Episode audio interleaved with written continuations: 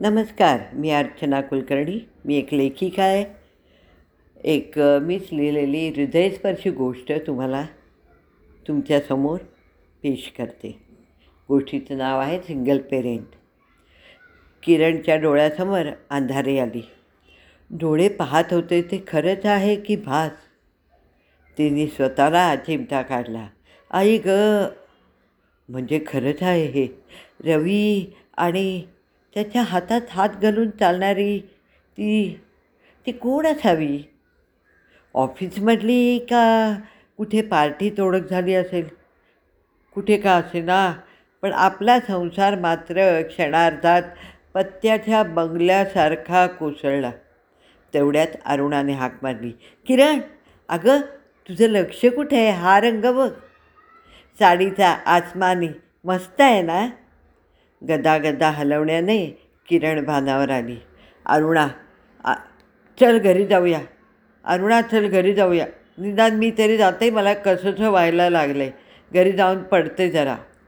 अरुणा काही बोलायच्या आत किरण गाडीत बसली आणि शोफरला गाडी घराकडे न्यायला सांगितली. डोळे मिटून सीटवर मागे डोकं टेकवलं. काय वाढून ठेवलं आहे आपल्या नशिबात आणि का? कुठे चुकले मी? माझ्याच नशिबात हे भूक का? लहानपणापासून. आई माझे बाबा कुठे आहेत? सगळ्या मुलांचे आई बाबा एकत्र राहतात. माझे बाबा का नाही राहत ग आपल्याजवळ? या प्रश्नाने आईला भंडावून सोडलं. उत्तर किती वर्ष मिळालंच नाही. एकदा फारच आकटाला पेटली तेव्हा आईने सांगितलं दोघांचं एकमेकांवर प्रेम होतं. लग्नाच्या आणावाका घेतल्या. पण जेव्हा त्याच्या घरी कळलं तेव्हा कडाडून विरोध झाला. भेटायला बंदी घातली आणि त्याला ताबडतोब अमेरिकेला पाठवण्यात आलं. श्रीमंत आईबापांचा नेबळट मुलगा. पण हे समजायला खूप उशीर झाला होता. प्रेमात इतके पुढे गेले होते की त्याच्या खुणा तिच्या अंगावर दिसू लागल्या. आपल्याला दिवस गेले ते कळल्यावर तिच्या आई बाबांनी खूप आरडाओरडा केला. ॲबॉर्शन कर म्हणून मागे लागले पण मन तयार झालं नाही. एकटीने राहायचा निर्णय घेतला आणि तुझा जन्म झाला. किरण सुन्न होऊने ऐकत होती. आयुष्यभर आई सिंगल पेरेंट म्हणून राहिली. आपल्याला बाबांची उणीव जाणवायची पण इतर मैत्रिणींचे वडील त्यांचे लाड करायचे तेव्हा किरण एकटीच बसून रडायची. शाळेत एकदा गॅदरिंगला नेमकं आई आणि क बाबा यातून कोण आवडे अधिक तुला? ह्या गाण्यात किरणला घेतलं होतं. त्यात त्या मुलीचं गाणं म्हणून अभिनय करायला तिलाच निवडलं होतं. त्या गाण्यातल्या मुलीने बाबांचं वर्णन केल्यापासून बाबांची उणीव किरणला फारच जाणवू लागली. जसजशी मोठी झाली तिने एक मनाशी पक्क ठरवलं. आईने जू जी चूक केली ती आपण करायची नाही. रीतसर लग्न करायचं प्रेम भीम कुछ नाही.